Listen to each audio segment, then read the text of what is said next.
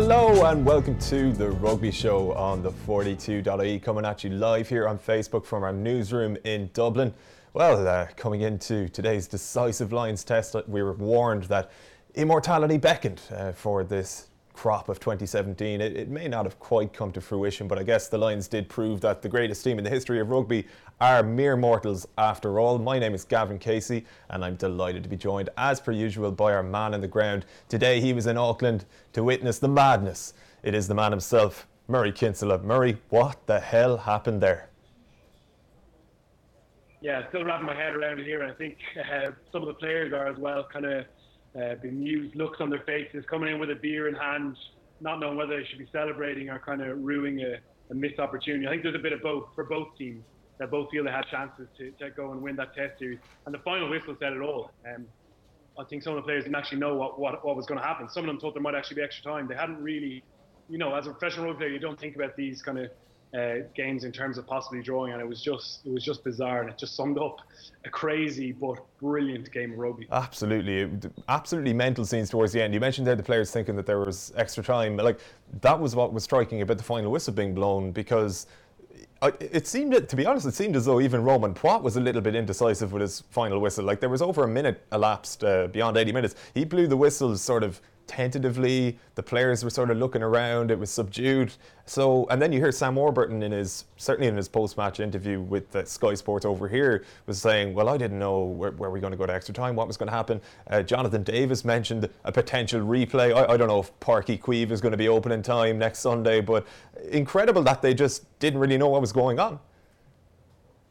Yeah, it's, it's incredible that the, the series can end that way, really. I think we're going to definitely see a change in that regard. Um, even post match, we're talking to Warren Gatland and suggesting maybe they play again in November. Um, wow.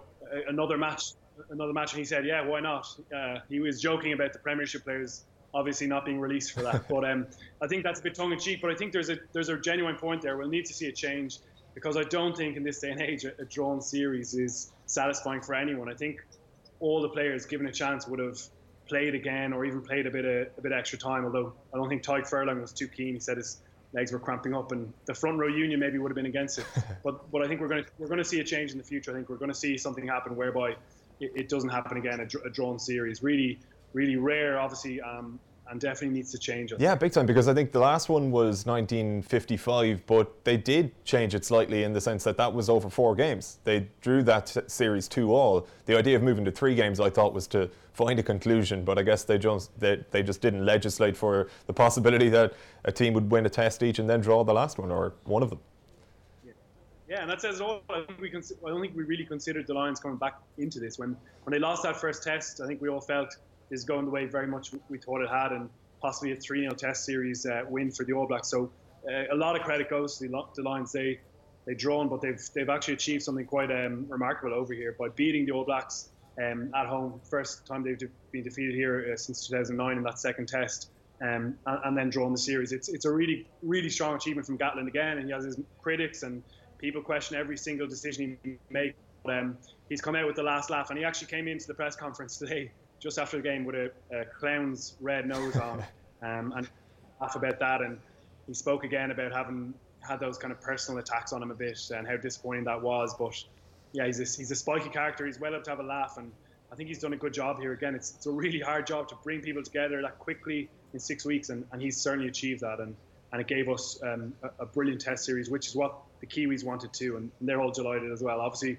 they're they're not too happy not to have won it, but they're just thrilled with how this whole thing, uh, this whole uh, event has gone, and, and the magnitude of it probably bringing in quite a lot of new fans to rugby as well. Absolutely, yeah. I, I, suppose you mentioned there that the Kiwis being disappointed. Maybe it hasn't quite hit home yet what's happened, but I'm maybe slightly surprised that there wasn't more of a backlash towards that decisive penalty or non-penalty towards the end, uh, where Romain Poite changed his mind ultimately. We were trying to make sense of it here in the office. We were looking at uh, footage of it. It's up inside at the moment where we were trying to see if, if Sam Warburton had maybe influenced his decision. But it just it seems kind of inexplicable. Firstly, what were your thoughts on the incident? And I might ask you a couple more things on top of that. Yeah, I thought it was a penalty. I thought it was. Um, I thought he bottled the decision. I thought the All Blacks should have had a kick a goal.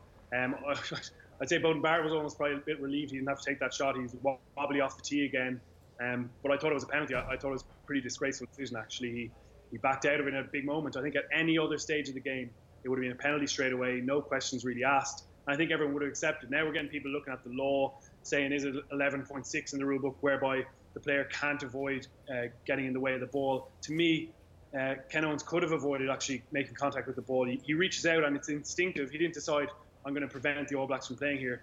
But that's the, the law of the game. He prevented the All Blacks getting a possible advantage.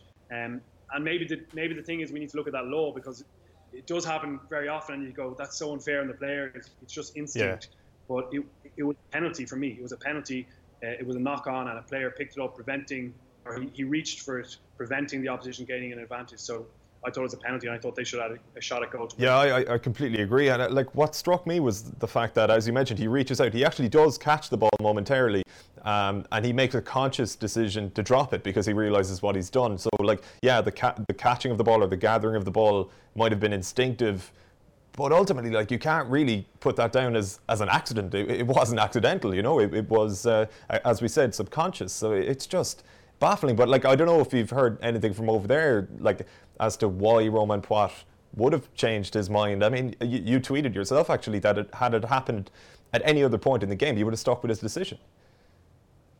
Yeah, I mean, we're not going to we're not going to get a chance to, to speak to Romain Poite. Obviously, he's the only one who can answer it because they, they went to the TMO review, um, and he actually kind of clarified that this is a penalty. You know, George Ayoub gave him that feedback. This is a penalty. He goes, he says again, this is a penalty and he goes across to award it again for a second time and suddenly changes to a scrum.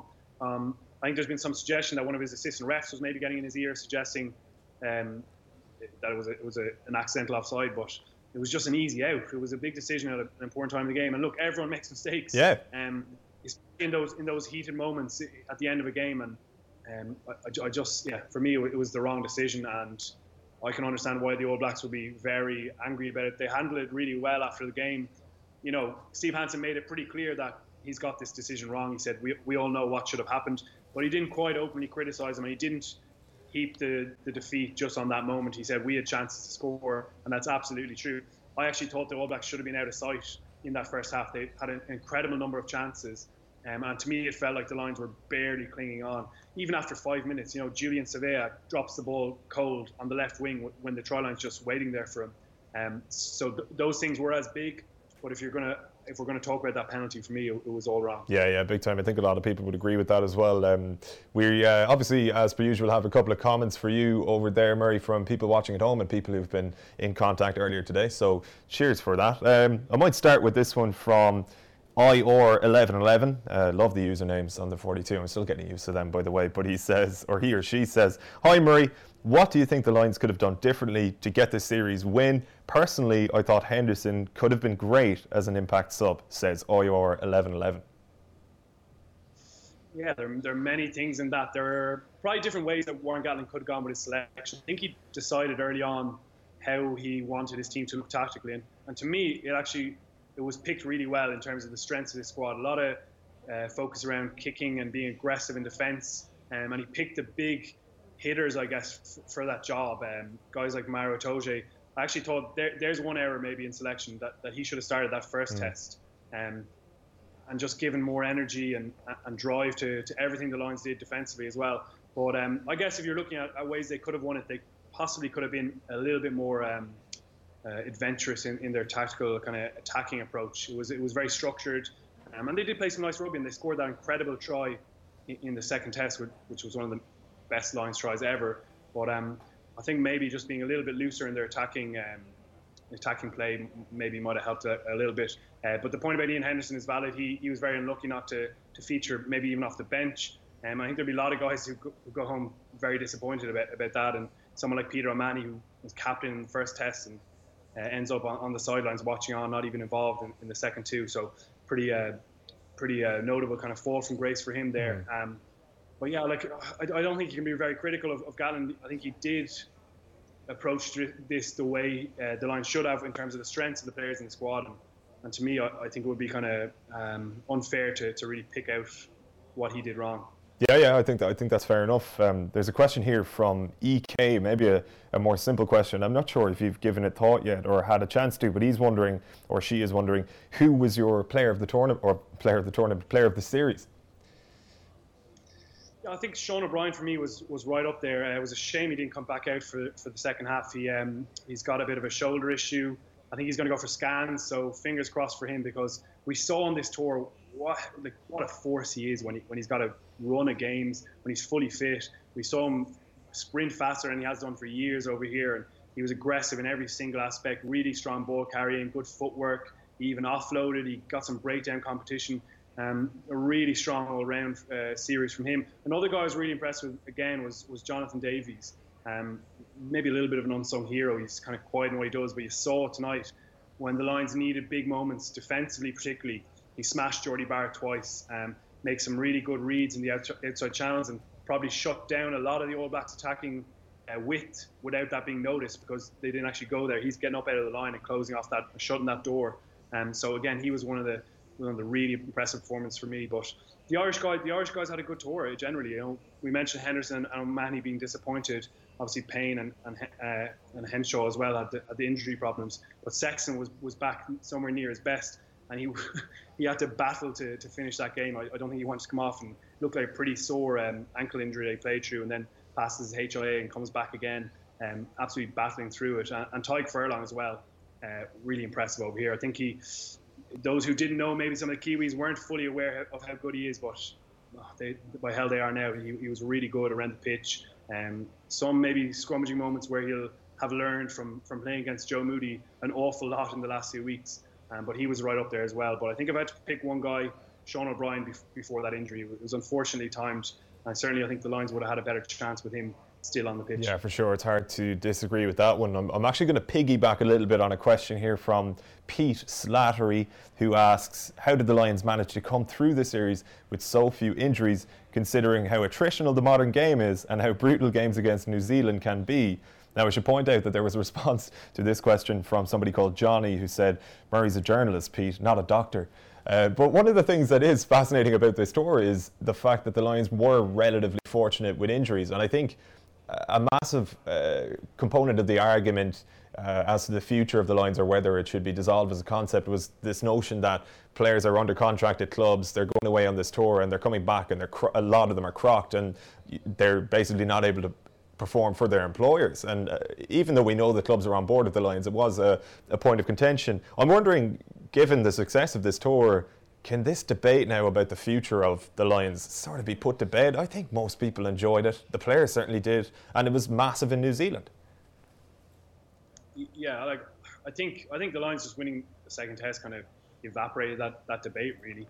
Um, there certainly needs to be adjustments made, and Gatland said it straight afterwards. They need more preparation time. He, he wonders how good the Lions could have been with an extra couple of weeks or a little bit more exposure to player, getting those coaching methods through. And um, you talk about the injuries, there still have been a few. You know, it was, um, it's interesting to think of what might happen actually if Billy Vunipola had been down here. Probably the Lions' um, number one player really before the tour. He was going to be immense down here. I think. Um, I think they wonder what might have been if he was there. And other guys like Henshaw go home and he's going to miss the start of next season. But no, it has been it has been a good tour in terms of those injuries overall. I think the coaching staff, the S and C guys have done a really good job and Phil Morrow, actually uh, an Ulster man, has been kind of in charge of that area, and they've trained at a very intense level. A lot of the players have been speaking about how uh, high tempo training has been short, snappy. So they're getting that kind of conditioning into their bodies, and they're not getting those kind of uh, little niggly muscular strains over here. Um, they've been lucky as well. It's it's pure luck when you're not getting those big impact injuries because like some of the hits in this series were off the charts. Uh, I'd love to see the GPS stats for, for some of those collisions, um, but it's just luck. You, you don't get your leg caught in the in the in the ground when someone hits you, and and there's a, there's certainly an element of that. But in terms of that overall point about the Lions living on, I,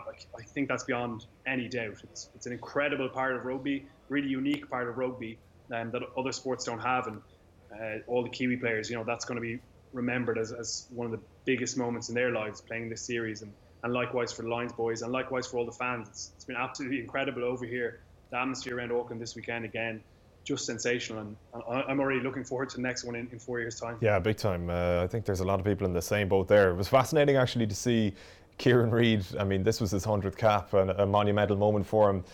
A bit of a giveaway in his post match interview on uh, UK and Irish TV, in that he described it as a defeat. And actually, I, th- I think you might have done that yourself earlier on in this video, where you were from speaking from the perspective of New Zealand. So it is interesting to see how they're treating this. But I was maybe uh, a little bit taken by the fact that the Lions were, were a little bit disappointed by it initially, anyway. Uh, certainly from what we saw on TV, have they kind of come around to the idea that they actually did achieve something fairly magnificent here, even if they didn't win the series? Yeah, I, I definitely think that was the impression. I think when guys immediately come off the pitch, there's always going to be that disappointment.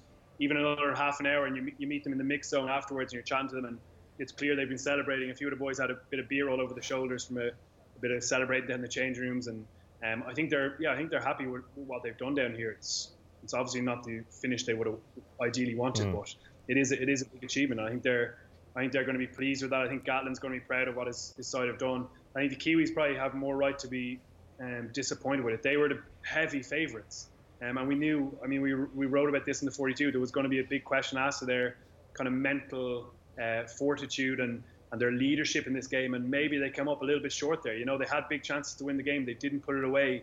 Uh, you know, Beauden Barrett, he was unbelievable last year, but we're seeing that there's frailties in his game, even if he is the most sensational attacking player uh, and someone you, you buy a ticket to, to go and watch because he's so good. But his place kicking is, is poor and, and, and, it was really costly um, at, at, times in this series. So there, there are questions there. I think the All Blacks now know that they have a hell of a lot of improving to do with this current group. They were unlucky to, to, to miss uh, Dane Coles and Ben Smith for as well for most of the series. Those guys would have been big leaders, but I think Kieran Read is is probably right to be disappointed with how, how it's worked out for them, having been massive favourites. We also should mention, I, I think Kieran Read probably should have gone for HIA. He got yeah. Elbow to the head at once, and the, the Alun Wyn Jones thing. Um, Warren Gatland says he has passed it. He passed the HIA, and I think that just underlines again that the HIA is probably not fit for purpose. Mm. You know, it was quite clear on the video evidence, and they're supposed to remove guys when there's a, a suspicion of concussion he was very wobbly after that collision, and he comes back on later in the game. I don't think that's a. Um, I just think that's a problem for rugby. It didn't look good again tonight. And having said that, this series brings in so many new viewers. I think that kind of incident probably turns people off rugby a little bit as well. So I think there's uh, a lot of work to be done in that in that regard. Yeah, for sure. I mean, we me- we mentioned Sexton there a minute ago, and when he was being taken off for his own HIA, it was striking that he was effing and blinding on his way off the pitch. I, I guess he, he, he maybe felt you know, it's because it's me that, that this is happening. It was an innocuous enough blow, but then you see these some of these massive hits, and, and it's not called upon, it's not acted upon. It is kind of frightening. But um, on the topic of Sexton, actually, Murray, there's a question here from Ollie Watson who was wondering what do you perceive as the difference between him and Owen Farrell as players? I guess as fly halves, really.